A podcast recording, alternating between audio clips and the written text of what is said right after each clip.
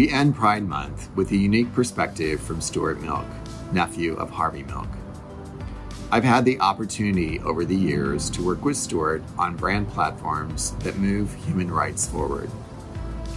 The benefit of connecting with Stuart is he will always share his perspective on challenges and opportunities faced by marginalized communities. With the U.S. Supreme Court ruling on LGBTQ workers' rights, we are at a unique crossroads. I asked Stuart about where the U.S. stood as a leader in human rights. Let's jump in to our interview.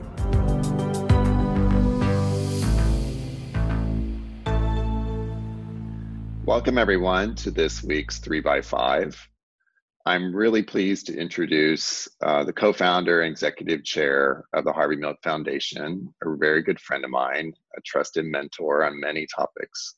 So, Stuart Milk, welcome to our interview today. Great to be with you today, Grant. Great to see you. Thanks, you too. So, we're just going to jump right into the questions. This closes out Pride Month, which is a really important month now globally. And we've been, we've both been involved with many, uh, many Junes and the, just kind of moving progress forward in our own ways. Um, you know, we've worked on together on brand platforms for LGBTQ you know issues. Do you see brands and companies placing more emphasis on leading with values? Uh, there are some um, brands that are absolutely just putting an emphasis on values and inclusive inclusiveness and acceptance. There are some that really have it ingrained in their culture. And then there are some that are checking a box. I think brands are starting to see that it's important that not only are they talking about this issue publicly, but that they're supporting um, societal change in the communities that they operate in. Um, for instance, I think companies have begun to really understand that for their employees to be um, the best, um, to give their full potential, to give their full creativity. They can't be hiding parts of themselves, whether it's their faith or whether it's their cultural background or their sexual identity or their gender identity. And so I think that you know companies have have realized that, but they also need to know that those employees need to go home to communities that also nourishes nourishes who they authentically are. Um, and we're seeing brands starting to to get into the arena of talking about inclusion and acceptance and changing societal values. Even those brands that may be just checking a box or that are saying, okay, we need to get onto this bandwagon just so that we can be on the bandwagon, I think that they end up seeing a benefit to it. Um, when they have um, people who um, are impacted by their step into that arena and who come out or who uh, take off their mask, that could be a game changer for them. Yeah, yeah. We I've worked with over my career with companies that have both embraced kind of authentic self-expression, which we hear a lot more of these days. But then there's always been challenges too, and and you've always had really good stories about um, either leaders that you've met or or just you know people who are going through their own personal challenges. Do you have an example you can share, a story you can share with someone who's really looked at being their authentic self and how companies embrace that? Go back to Verona, Italy, a few years ago. They had their first ever LGBT pride.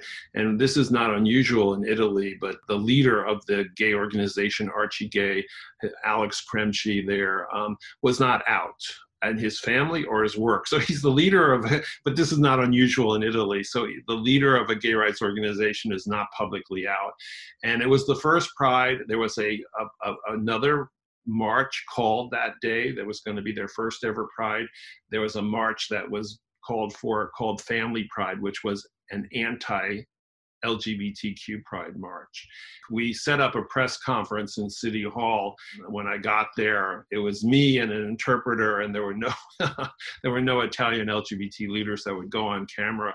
The press conference was good. We talked about that if you want to see a real family pride come to the lgbtq pride event because it's where that's what really families are about is accepting and embracing everyone in their family and he, alex was caught on camera by mistake Um, and um, when that finished, he got a text message from his boss. And he said, Oh my God, my boss just texted me and I'm petrified. And we were like, Why? And he said, Well, he said, Alex, I just saw you on TV at this homosexual thing. Give me a call. Well, it turns out that his boss was very homophobic. Um, he worked in a mid-sized pharmaceutical company, but his boss was homophobic and was a leader of the Family Pride March.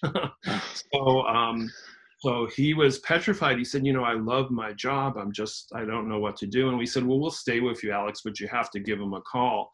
Uh, he called Alex. Uh, Alex called him and he said, Alex, you know, you were a leader at work, but I saw you with this homosexual thing.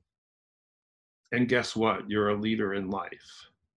And I'm leaving that family pride march. And I'm sorry for everything I had said because I didn't know that good people, that my best employee could be LGBT. Um, and that was a powerful, powerful moment where that unmasking, that authenticity changed the whole culture of this company. It's a great story. And, and I think that people don't realize that because you and the Harvey Milk Foundation work around the world and globally, that all, these stories still come up every single day. I think more employers, to your point, are starting to realize that putting the amount of energy into just being your authentic self is way more powerful than trying to having to to hide it. What's the Harvey Milk Foundation's you know priorities for the next 12 to 18 months with the US Supreme Court ruling? At least it puts the US on a little bit more of a level playing field, but what do you see as your priorities around the globe these days? Yeah, so I mean, we we're continuing to work on the decriminalization issue. It's really important. Um, we've got over 70 countries where it's illegal to be LGBT, over a dozen where it's punishable by death, um, and those actually not only is it punishable by death, but that's carried out.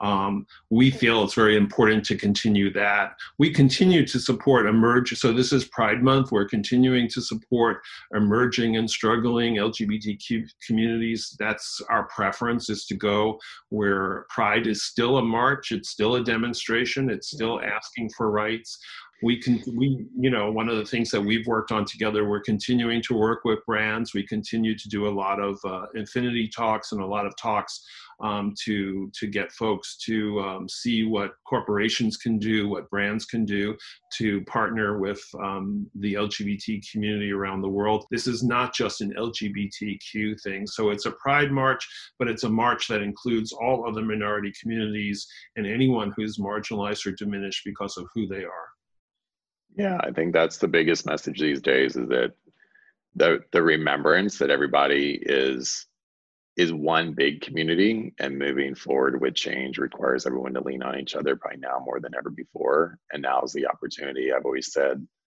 um, it's not a sprint, it's a marathon. I think you've you've know that more than anybody else. And with your uncle, uh, you know, Harvey Milk starting starting what was a big change that it's nice that we're still kind of still living that spirit and the values and the goals that he had set out so. Absolutely. We got kitchen table heroes all over the world that are keeping us moving forward. Yeah.